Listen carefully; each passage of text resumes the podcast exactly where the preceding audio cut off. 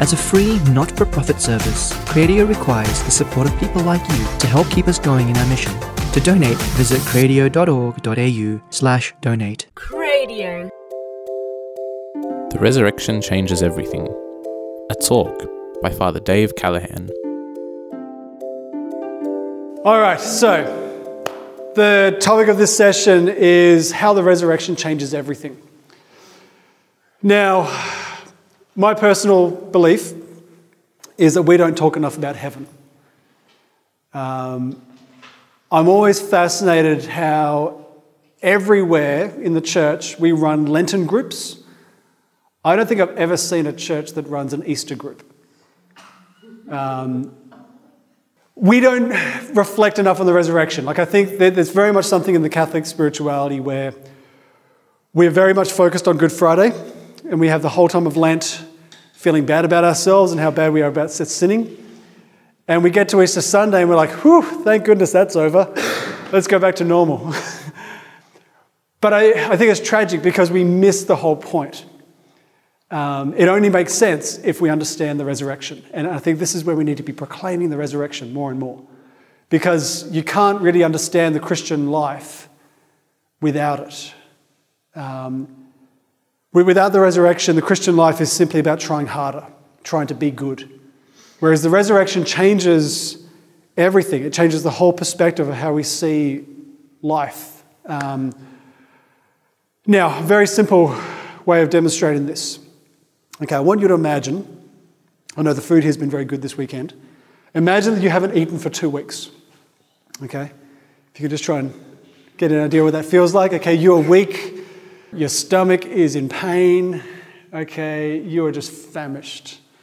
Um, now, you are so starving, desperately hungry, and I have a cookie.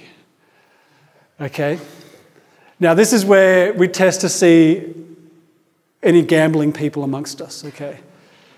Because you've got a choice. You can either have what you can see in front of you, or you can go through that door at the back of the room and have what's in there.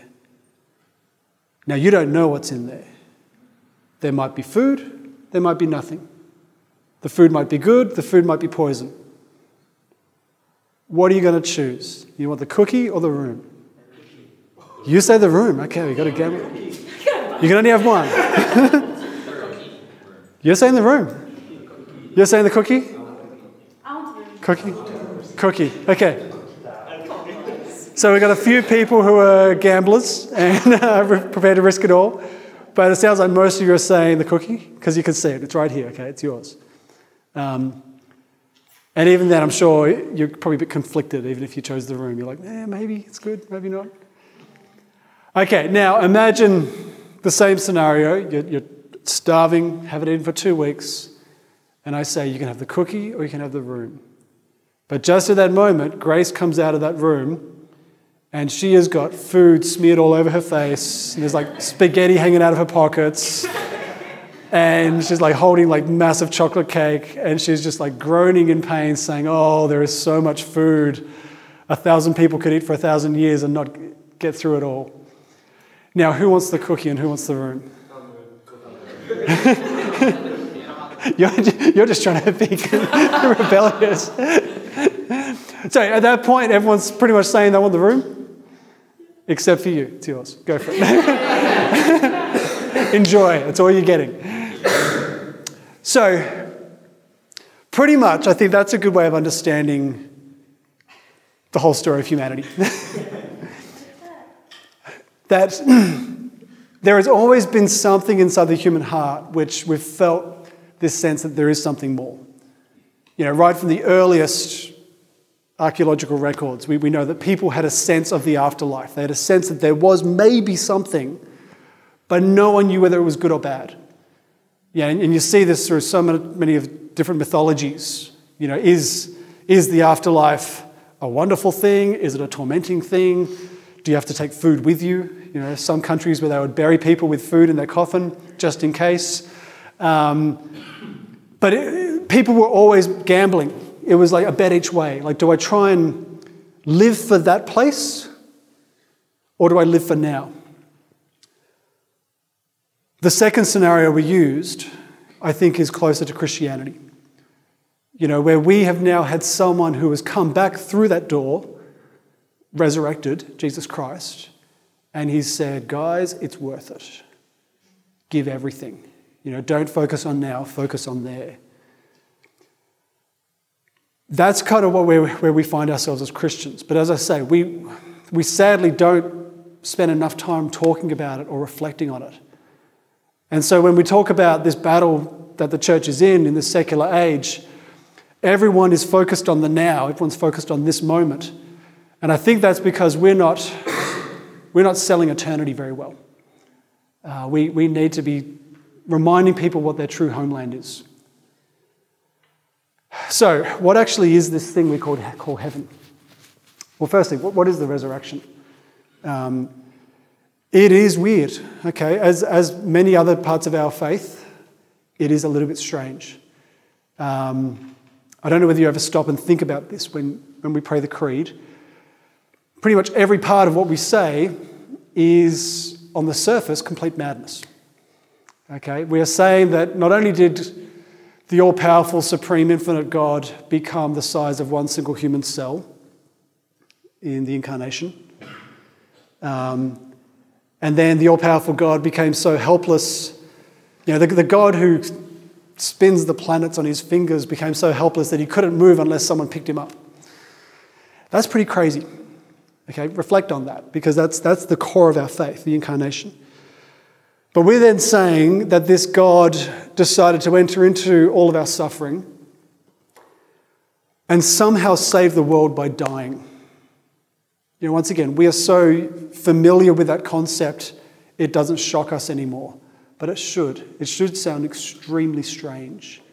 Because surely, if he is God, he can just click his fingers and all the evil goes away. And yet, God has decided to save the world through failure, really, by allowing himself to be defeated and killed.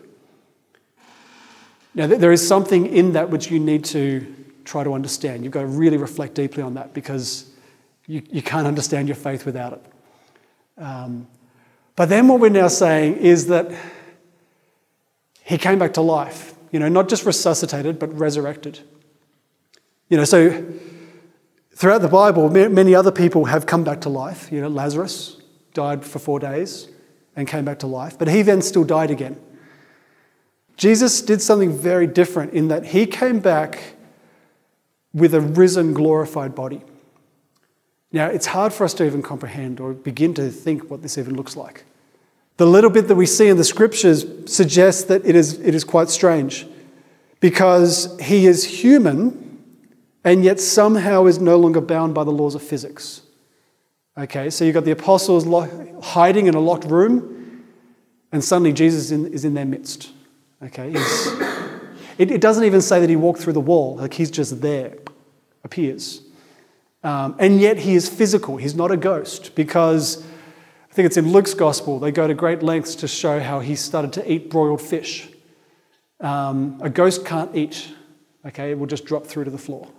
Um, so he is physical, he is body, he is flesh, and yet he is transformed, glorified. And what then becomes the understanding is that we are going to experience the same thing. So if you have a read in 1 Corinthians 15, St. Paul has a, the whole chapter talking about the resurrection. And it's a very significant chapter to read. If you hope you got your Bibles here this weekend, um, sit down and read it.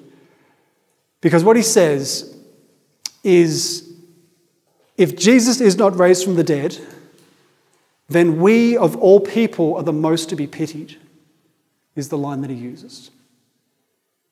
Now, basically, what he's saying is there's a lot of people who would say that Jesus is a good moral teacher. And we can follow Jesus based on his good morals. Paul is saying you're wasting your time. If, if you are following Christ simply because he's a good moral teacher, go home. That's, that's effectively what Paul's saying. He's saying the only reason why Christianity makes sense is if we believe in the resurrection of the dead, that, that we will also be resurrected, that we are guaranteed of eternal life. Now, the reason he says that is basically because of what I was saying in the last session. Paul's understanding is that for you to be a Christian and to live as a Christian basically means you need to give everything. Okay, so if, if Jesus is just a good moral teacher, then I can just be a good person and live life my own way, being good. But if Jesus is actually Lord of the universe, if he is actually risen from the dead, then I'm called to give everything and be united with him upon the cross. You know, live my whole life as this continual outpouring of love for the world to the point where I've got nothing left. And it probably doesn't take you long to realize that you can only do that if you know that you've got something afterwards. And this is what you see in, well, right, right from the earliest time in the Acts of the Apostles. So, so you know the story of St. Stephen. So, Stephen was a deacon. Stephen was, was a Jewish man. Um, we don't know much about him, but we could probably assume that he was probably married, he probably had kids, um, he would have had a lot of responsibility and obligations. He is challenged because the Jewish people say that he's preaching a heresy. And he stands up and he gives the best defense to say, I believe what you believe. And he could have left it at that and gone home to his wife and his children and his dog and lived happily ever after. But if you read the story in the Acts of the Apostles, he doesn't just defend himself, he then adds on one extra paragraph where he basically then calls them to conversion. And he says, But hang on, what about you? You are the ones who crucified Christ. You need to repent. And at that point, they pick up stones and they kill him. Madness, absolute madness. You know, we, we, we celebrate Stephen, but how often do we stop and think about his widow, you know, or his children, um, those left behind? Um, what would compel a person to do that, you know, to preach the gospel, knowing that that was probably going to be his last breath? Um, the only thing that could compel a person to do that is the knowledge that we're not actually going to miss out on anything here. You know, if, if, if you're so convinced of the resurrection, that gives you a permission to love recklessly. You know, to love without ever counting the cost. And because really what, what Stephen did there was an act of love. Like he was, he actually cared about their salvation enough to preach to them, even though there was a risk that he was going to get killed. Now, you go back down through the whole history of the church and you see the same thing repeated again and again. Um, every time people are martyred, they are basically making a decision for the resurrection. Or they're basically saying, I believe in the resurrection so much that I'm prepared to risk everything here. Um, you, you, look at the, well, the, the, the, early church in Rome was a great example of this. Um, the, the city of Rome was probably very similar to where we are now in our modern world in terms of the immorality, um, in a sense, the secularism, even though it was a very spiritual, religious city, it was pretty much just focused on hedonism and pleasure. Um, and the early church Christians found it very hard to impact with the gospel. They were having a few successes here and there, but by and large, the, the people of Rome didn't care about them at all. They, they just laughed at them.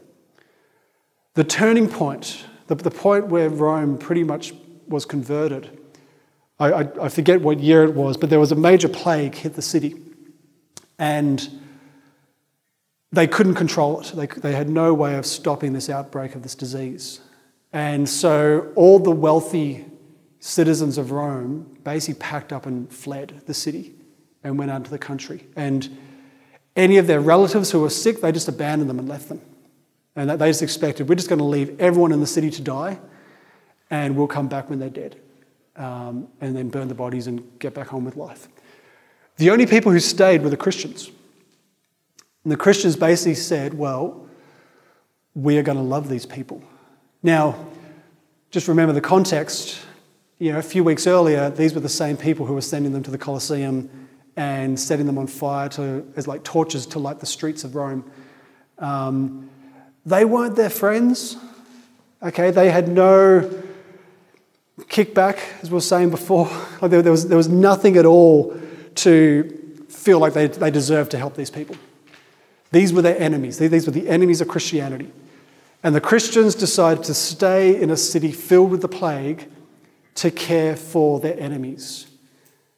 And they proceeded to tend to them and help them and nurse them and then bury them when they died. And the Roman citizens were absolutely astounded, saying, Why are you doing this? You, you know how we've been treating you. Why are you caring for us? But then also they started to become amazed because the Christians weren't dying. Um, now, partly because they'd, they'd been so exposed to the disease themselves, they'd already developed an immunity mostly.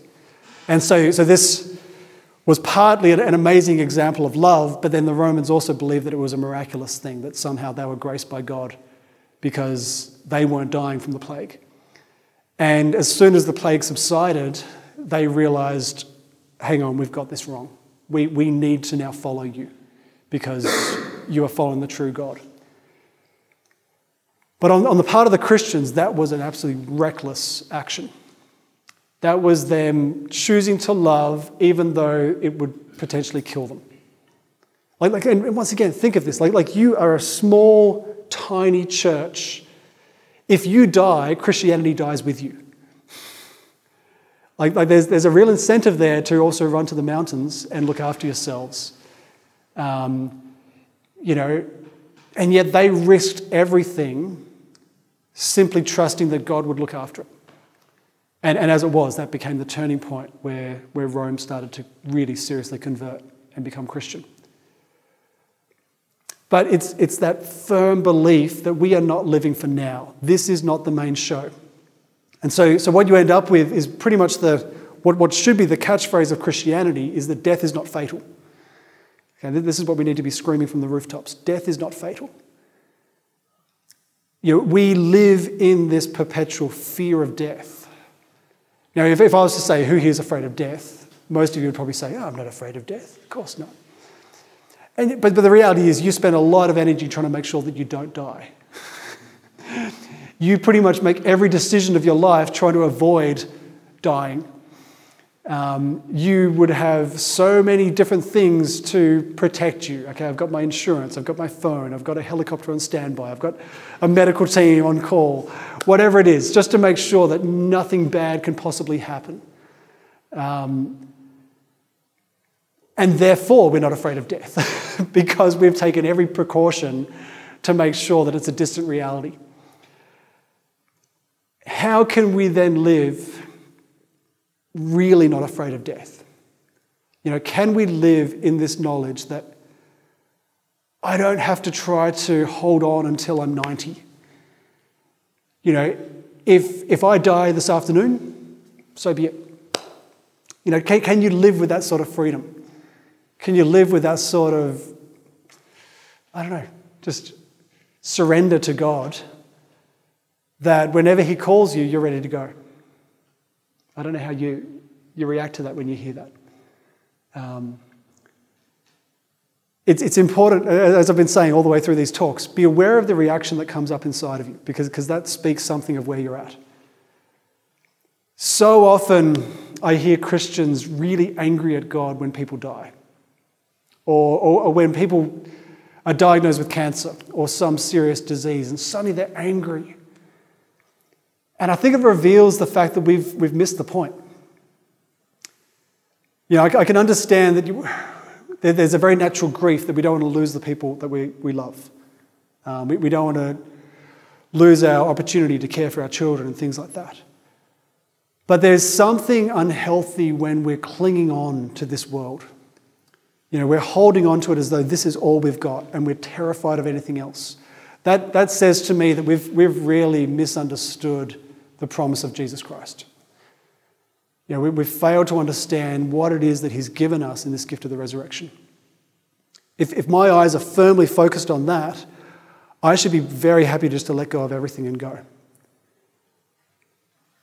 But that's difficult. Trust me, it's very difficult. Um, last year, I was diagnosed with skin cancer. Um, just before, just the beginning of Lent. So it made probably an amazing Lent, probably the best Lent I've ever had, because I kind of had this journey into, wow, where's this going to go? Um, and as it's all good now. They, they had to have three goes doing surgery on my neck to cut it all out. Um, um, but it, it actually kind of took me into this place of like, you know, for years I've been preaching this. For years I've been talking to people about how, you know, you should be ready to go anytime you want. And suddenly I was like, ah, oh, this could be my moment. Am I ready? And the things that came up were fascinating. Um, I, would have to say, I, I, I, really was like, but basically, it, was at stage three. Once it's stage four, it's bad news. Um, and it, particularly melanoma goes bad very quickly. Um, and I was on a waiting list for surgery, so I was just like, oh, how's this going to turn out before I get there? Um, in a sense, what the, actual, the actual idea of dying didn't bother me, I'd have to say. What really disturbed me was the whole thing of insignificance. And, and this was the fascinating journey that God took me on because it was realizing, like, is that it? Is that all I've achieved? You know, if, if this does go bad and if this, you know, all wraps up in the next couple of years, am I happy to have not achieved anything? You know, to have not left anything behind, to have not left a legacy. And I was just, like I said, I was absolutely fascinated by how deep that actually was in me. Um, there is something about human, like the human heart. Like there is this deep insignificance where it kind of comes back to just that need to be loved. You know, we, we, we want to know that we're actually valuable, that we're actually, we're actually doing something here. Um, the idea that we could just die in a second and then be forgotten within a few months, that, I think that torments people. Um, you know, and, and I think this is part of what we're gra- grasping onto. You know, this, this desperate desire to live every single moment now, it's almost a desire to try to make sure that we're not wasting our time. Um, you know, somehow I've got to try and make sure that every moment is going to give me the pleasure it needs. But like I say, I think, I think there's something where we really need to meditate deeply on this so that we can be completely surrendered to God. You know, if, if to be a Christian means to give your whole life to Jesus Christ, you also need to be, be prepared to give your death to Jesus Christ as well. I don't know if you've ever thought of it that way. Like, like you need to be prepared to say, God, my whole life is yours, and there's no conditions attached. Okay? Like if, if you want me to live until I'm 130, go for it. If you want me to die tomorrow, go for it. Um, my life is in your hands. You do the rest of it.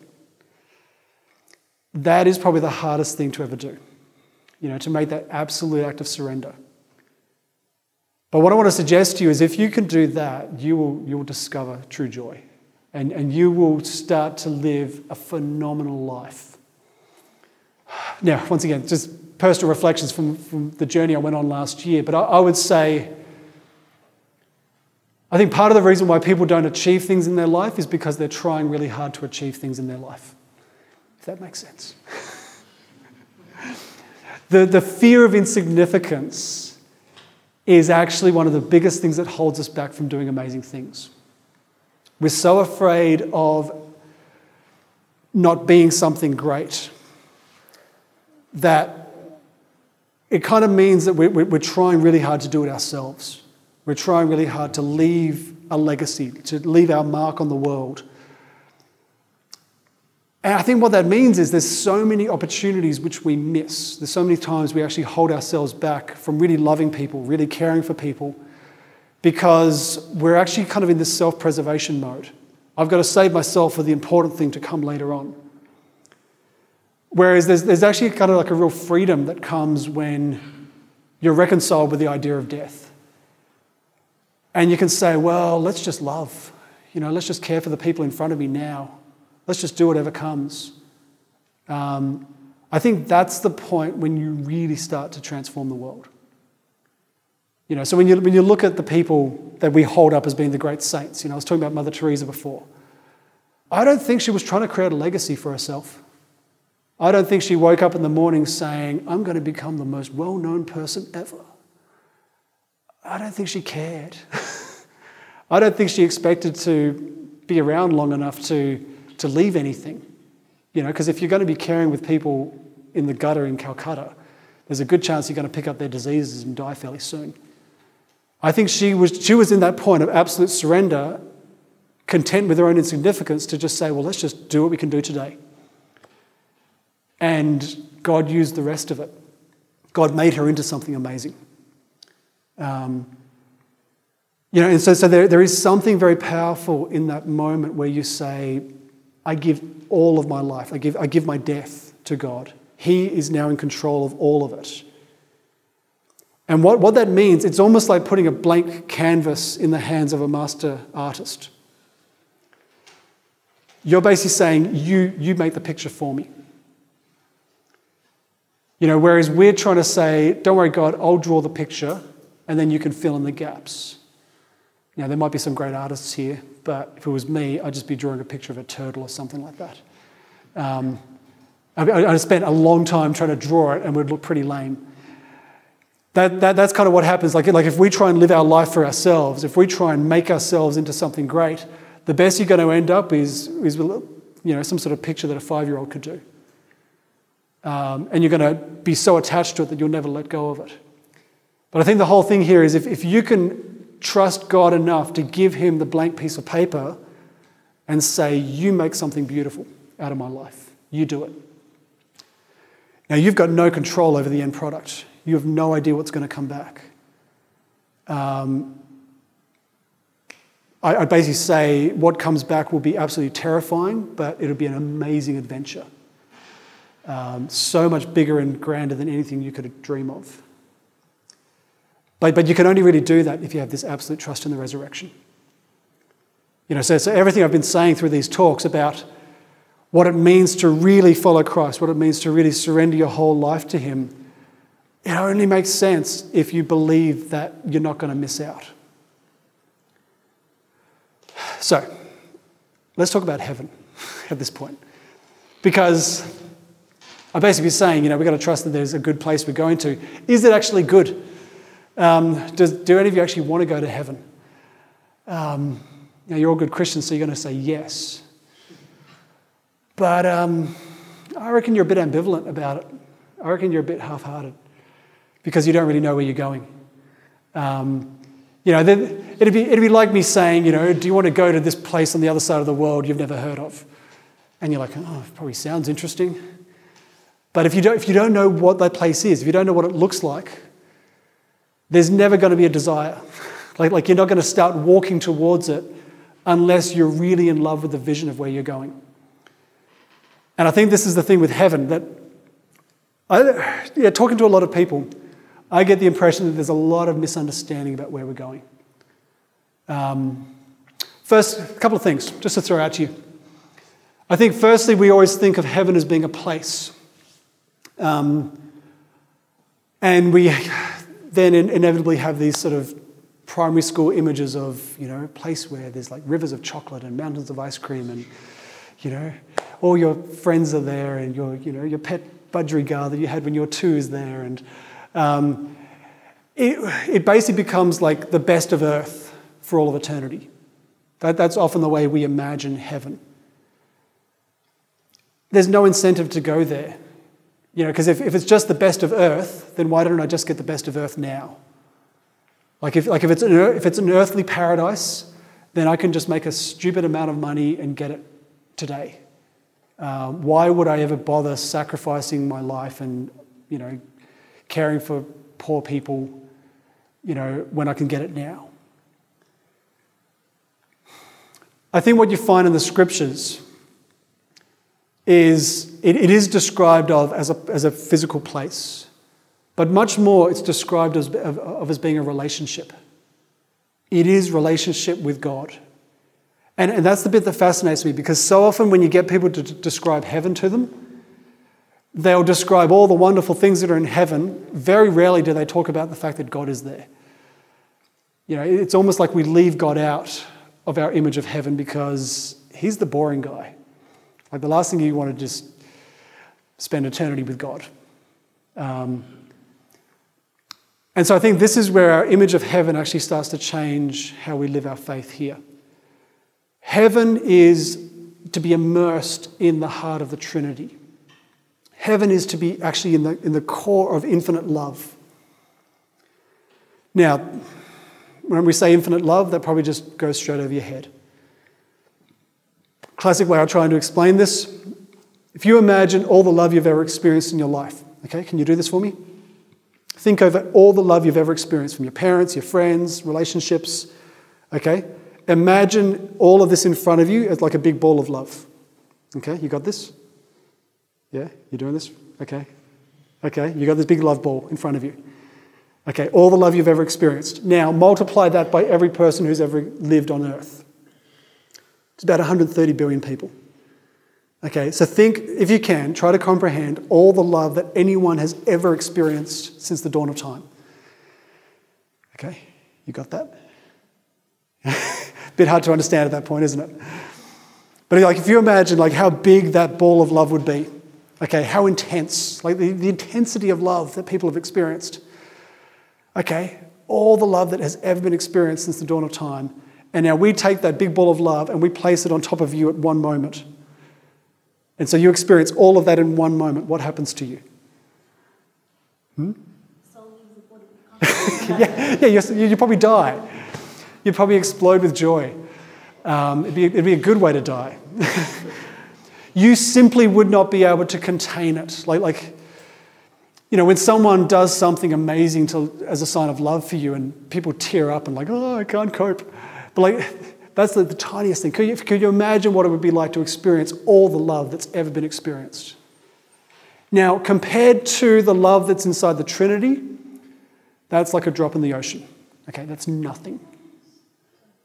Um, you know, so to, if that just helps, okay, just, just try to start to understand, okay, what actually are we talking about here? Heaven is infinite love. Heaven is being immersed in the fulfillment of everything you've ever desired. Okay? Now, sometimes people have this idea that, okay, when you get to heaven, it's going to be like a sporting stadium where God's in the center and the saints and holy people, they got the good seats.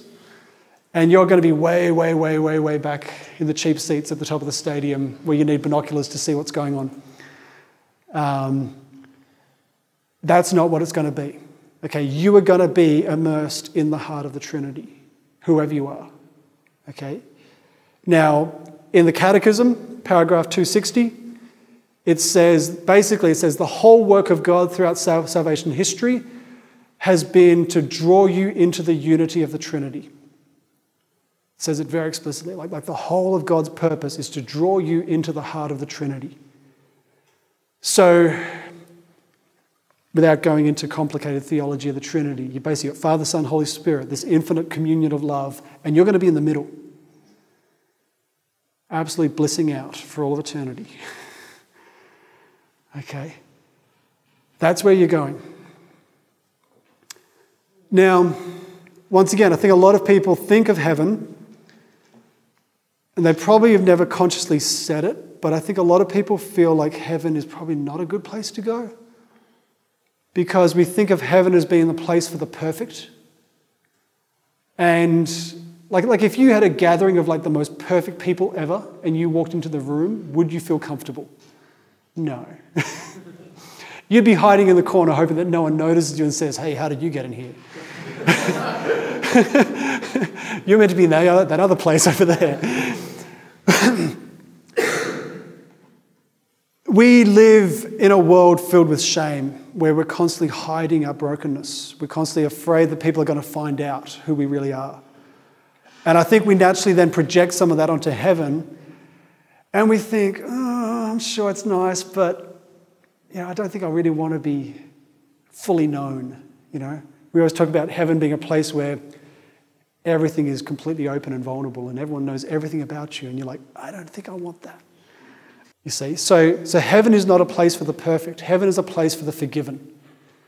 Those who allowed the grace of God, the mercy of God to do work in them And so we will, we're not going to be walking around boasting about how, you know, well, I'm greater than you are, you know, and I prayed more rosaries than you did. I think it's going to be quite the opposite. I mean, I think we're going to be boasting about how God saved us. You know, I reckon we're going to be there almost showing off about our sin in the sense of saying, you know, look at how well He rescued me. That's how awesome He is. you know, that our, our scars will suddenly become like radiant with glory. You know, we'll, we'll almost be boasting of how God has worked to heal us. It is definitely worth it. Uh, but I, uh, like I say, I think we need to be meditating more, more upon this. You know, to really fall in love with the vision of what is our true homeland. Like, we, we are living here in exile, is the language we often use. We are living in a place which is not our own. This is not our home. We are living in a place where it's dominated by shame and fear, and Christ is trying to draw us back to a place where we are actually free and vulnerable, and, and we, we once again have that true innocence that we had in the Garden of Eden. You know, we, we are once again in that place of being naked without shame. And, and that's, that's not just a physical thing, that's, that's more of a thing of the heart. You know, because here we're hiding ourselves all the time. We're trying to hide who we are because we're ashamed. But to be in a place where we are so loved and just immersed in the compassion of God, where we can just stand completely open and free. That's what we've got to fall in love with. That's, that's the revelation of Scripture. And it is glorious. Okay, it's, it's worth giving everything for. Now, I think the other thing to say here how do we get to heaven? Um, it, is, it is purely the mercy of God that gets us there. But it's also about the fact that we have allowed ourselves to be transformed by that mercy. You know, so we've, we've got the sort of the, the classic Protestant understanding, which is if heaven is just a place, then all I need is the ticket to get in. So if I say the magic words that Jesus is my Lord and Savior, I've got the ticket. Okay. Whatever I do from here doesn't count because I've got my ticket. Okay? As long as I don't throw my ticket away, I'm getting to heaven. The Catholic understanding is much bigger and much more beautiful because what we would say is that heaven is not just a place, heaven is where you actually enter into the unity of the Trinity. As so many of our great saints would say, you know, back in the early church, they said that God became man so that man could become God. John of the Cross said that we will become divine. So, so, so where Christ is divine by, by virtue of his nature, we'll become divine by virtue of our relationship with Christ. Okay, so we're actually going to be drawn into his divinity in some way. It's hard for us to comprehend this. You know, like, it's not that we're going to become another God, but we're actually going to be drawn into the heart of, who, of the Trinity. And so, what that means is that there needs to be a complete transformation of who I am. I can't get there as an ordinary human being. It doesn't work. Okay? There has to be a profound transformation of who I am as a human being. So, basically, how much time have I got? Okay. Read a quick explanation of the whole Bible. Um, God creates the world. He then speaks love to the world. We reject that love, okay? If you imagine a young man kneels down before his beloved, pulls out an engagement ring, and says, I want to give my whole life to you. She looks at the engagement ring and says, Sweet, I've always wanted one of those. Thank you. Takes the engagement ring, kicks him in the head, pushes him into the mud, and runs off. Okay? That's what we did in the Garden of Eden, okay? That was us. Okay, God presented creation to us as an engagement ring, and we said, Thanks, we'll have that. You can disappear right now. We don't want the relationship, we want the creation. Okay? That was basically how it started. God then spent the rest of the next few thousand years chasing after us, saying, Look, we started badly. Can we kind of reconcile this? Um, but a little bit like that girl running off, okay, boyfriend chases after her, and she now freaks out thinking he's stalking me. Um, You know, let me take out some sort of AVO against him or something. Like, um, we kept running and kept running away from God. He kept sending prophets, okay? It's like sending his friends and messengers saying, Look, you missed the point. He actually wants to love you, he wants to be in relationship with you. But we're afraid that he's going to take away creation. We're terrified that he's going to take our, our precious, okay? Our um, now, he chases us, he chases us. By the time you get to the prophet Hosea, he starts to speak really explicitly. He's like, hang on, I want to be married to you, okay? So, Prophet Hosea comes and he says, I'm going to lure her into the wilderness, and there I'm going to speak tenderly to her heart, and I'll betroth her to myself. She'll no longer call me my, my master, but she'll now call me my husband. You know, so what he's trying to say is, look, forget the engagement ring. It's about me. Okay? Now, now we're still clinging on. Like, as much as you are all faithful young Catholics, you're still desperately clinging on to that engagement ring, and you're afraid that if you really let God into your life, He's going to take it from you. That's, that's the nature of our hearts. Okay, that's the whole battle of, I don't know whether I really want to give my life to Jesus. Um, Jesus comes in, so, so he realizes, I've now got to come and reveal myself to her. I've got to try and win her back. And so he comes and he basically reveals his heart to us through his ministry. As he is ministering to the poor, the broken, the, the sinners. And he, and he basically says, If you've seen me, you've seen the Father. So if, if you see my love and my compassion and you're moved by that, you've now seen the heart of God. Okay, you can trust him. He wants to be in relationship with you, an intimate relationship. Come back. And so he then leads this small group of his disciples to a point where he now says, You are now representing the whole world. You know, so in me committing myself, making a covenant with you, I'm now re- re- renewing this covenant with the whole world. And so what he does is he gathers with them at the Last Supper and he speaks to them words which they would have understood very well. Okay, now in the first century Judaism, when a young man was getting married to a bride, there was a whole betrothal ceremony before the wedding. And basically, what would happen was there would be a meal, and over the course of the meal, the father would hand a cup of wine to the son, and he would then go across and give it to his beloved, and he would say, This is the cup of my blood, the blood of the new covenant. Those were the, basically paraphrasing of the words used to say, I'm going to marry you. Okay, so the Last Supper, Jesus sits down with his disciples and he fills a cup of wine and he says, This is the cup of the new covenant. Now, they would have understood, okay, because they were Jewish. We, we read and we're like, Oh, that's the Eucharist. Um, but for them, it had this whole deeper meaning because they were like, Whoa, what are you doing? what are you saying? These are the words of a betrothal ceremony. Why are you saying this to us right now? But what he's trying to say there is okay, I'm God and I'm trying to win you back. I'm trying to win you, my people, back into this relationship. And so the Eucharist becomes the wedding ceremony, basically. You know, so next time you're at Mass, have a look at it because it's very similar. You've got the bridegroom up the front, and you, the bride, walk down the aisle, the bridegroom basically says, This is my body given for you, and you say, Amen. You know, I do. That's basically what you're saying. Um, and then what happens is you take the bridegroom into yourself and think about that for a moment because if Jesus is part of the Trinity and Jesus is now inside of you, at that moment you're inside the Trinity. Okay? Don't know if that blows your mind a little bit. That means pretty much at that moment you're in heaven. Okay, because if, if heaven is to be at the heart of the Trinity, right there at that moment, you are in heaven.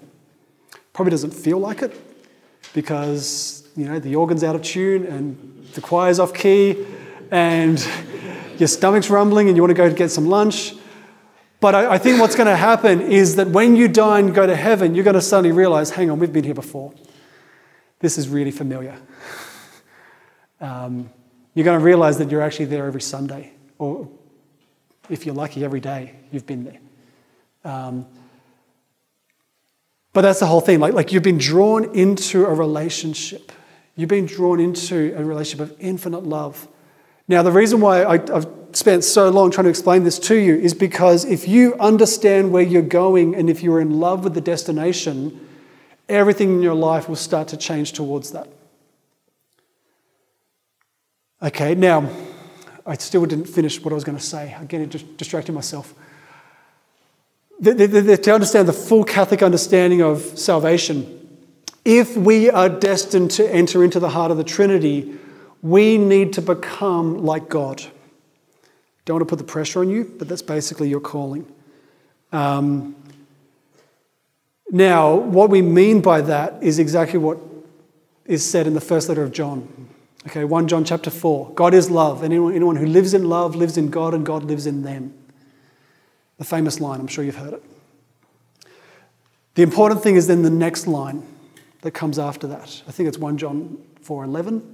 Um, he basically says, "We will have confidence on the day of judgment because as he is, so are we in the world." So God is love. That is what God is. God is love. On the day of judgment, we will have confidence because as He is, so have we become in the world. So, what John's trying to say is, we, our vocation, our job is to become love. Because if heaven is love, if God is love, and we are meant to be immersed into that love, basically anything in me which is not love has to be transformed has to be burnt away, has to be purified. Now, that, that's basically the whole theology of John of the Cross, if you sit down and read his stuff. His whole thing is focused on the end goal. We are meant to be immersed into the Trinity. And so anything in me which is not love has to be purified, has to be transformed. Now, this is why having a good understanding of heaven is important because it starts to change the way you live on earth. If heaven is just a place, some eternal paradise, the natural thing is that you're going to try to live an earthly paradise. If heaven is love, then you're going to live a life which is going to transform you into love.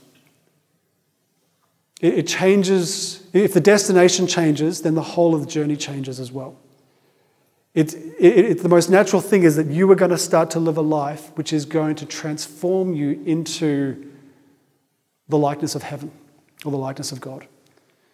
And, and I think this is what makes sense of the whole Catholic spirituality because it's not about faith and works, like it's, it's about love. You know, the whole Protestant Reformation messed it up because they were arguing about the wrong thing, as pretty much every argument in the world ever does. It wasn't about trying to earn our way to heaven, it was about trying to allow the grace of God to transform us into His very likeness. It, it, it is God's work, it's what God does, and we cooperate with. Okay, so it's not about me trying to get myself across the line, trying to be the best person to prove that I can get past St. Peter at the pearly gates. It's about the fact that you have already been guaranteed salvation. By virtue of what Christ did on the cross, you have been guaranteed salvation. The question now is to what degree are you going to allow that grace to transform you? Because whatever doesn't happen here has to happen in purgatory. Once again, that's John of the Cross's whole idea. Um, it's all about being transformed into love. And so, if our, if our sights are focused on the resurrection at every moment,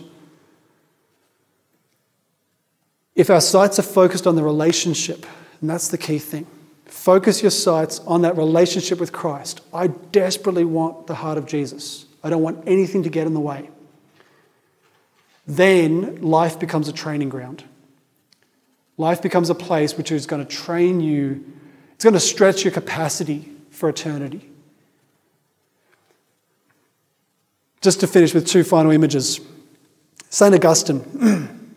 in one of his homilies. He talks about how prayer is almost like a training in desire. That, that when you're praying, your job is to try and stretch your heart. And he uses the image of like a, like a sack.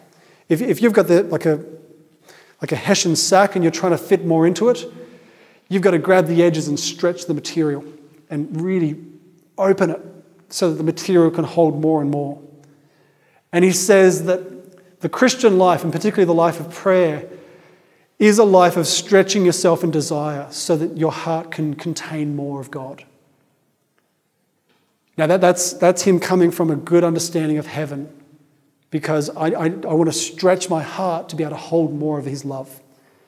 St. Therese Lisieux uses a similar image. She, she talks about how she went to one of her sisters one day and she was confused. She's saying, Look, when I read the Gospels, there are some points which say that everyone in heaven's the same, everyone's got an equal share of God. But there are other parts of the Gospel which sound like some people get more than others. And she was saying, How does that work? One of them's got to be wrong. And her sister, in this moment of absolute genius, says, Imagine that everyone goes into heaven with a bucket. Some people's buckets are this big, other people's buckets are this big. Everyone's bucket is full. Okay, everyone is full of God, but some people's hearts have been stretched bigger because of the life they lived on earth. You know, if, if you've lived a life of desire, a life stretching yourself in love, you walk into heaven with a big bucket. Okay? And I think this is kind of how you need to encourage each other. Stretch yourself. Like, like do whatever you can to stretch yourself. Train yourself in love. Train yourself in desire. And, and once again, I think this makes sense of, the, of Catholic spirituality. Because so much of our spirituality feels negative. So much of it's about self denial and hardship. But if you think of it in terms of stretching your capacity for love, you know, that, that you, you live in this land of waiting. You, you, you see the same thing with marriage. Um, the whole thing of saving yourself for marriage is because you're actually stretching your desire. You know, it, I think the more that I reflect on this, the more I just feel it's tragic when I see young couples sleeping together before marriage because I'm like, I know you love each other, but your desire is only ever going to stay that big. But there's something about when you wait, when you sit in that uncomfortable, hungry place, your desire, like you're actually stretching your hearts bigger and bigger. And, and that's what makes a good marriage. Now, heaven is, is, is the same thing, but just so much bigger. you know, if, if you can save yourself for eternity, if we can put it that way, um, live a life which is going to keep you perpetually hungry. So you're always desiring God. You're never satisfied here. You're always on that edge of saying, God, only you will satisfy. And, and that's the sort of life which is going to stretch your heart, You're yearning for Him. It's a gamble, as we started off with. You know, with that analogy about the cookie. At the end of the day, it's a gamble. Um, but it is the biggest gamble you're ever going to have. Okay? How you live today will influence tomorrow or your, your eternal tomorrow. Um, the decisions you start to make in terms of your job, your vocation, um, the vision you have for your marriage, um, all of those things are going to influence your eternity. Um, we, we, we, are in the process of shaping our eternal selves now. Like we're, we're in the process of shaping our hearts now. Focus deeply on that, reflect deeply on it, fall in love with the vision of it. And one day we'll find out what it was worth.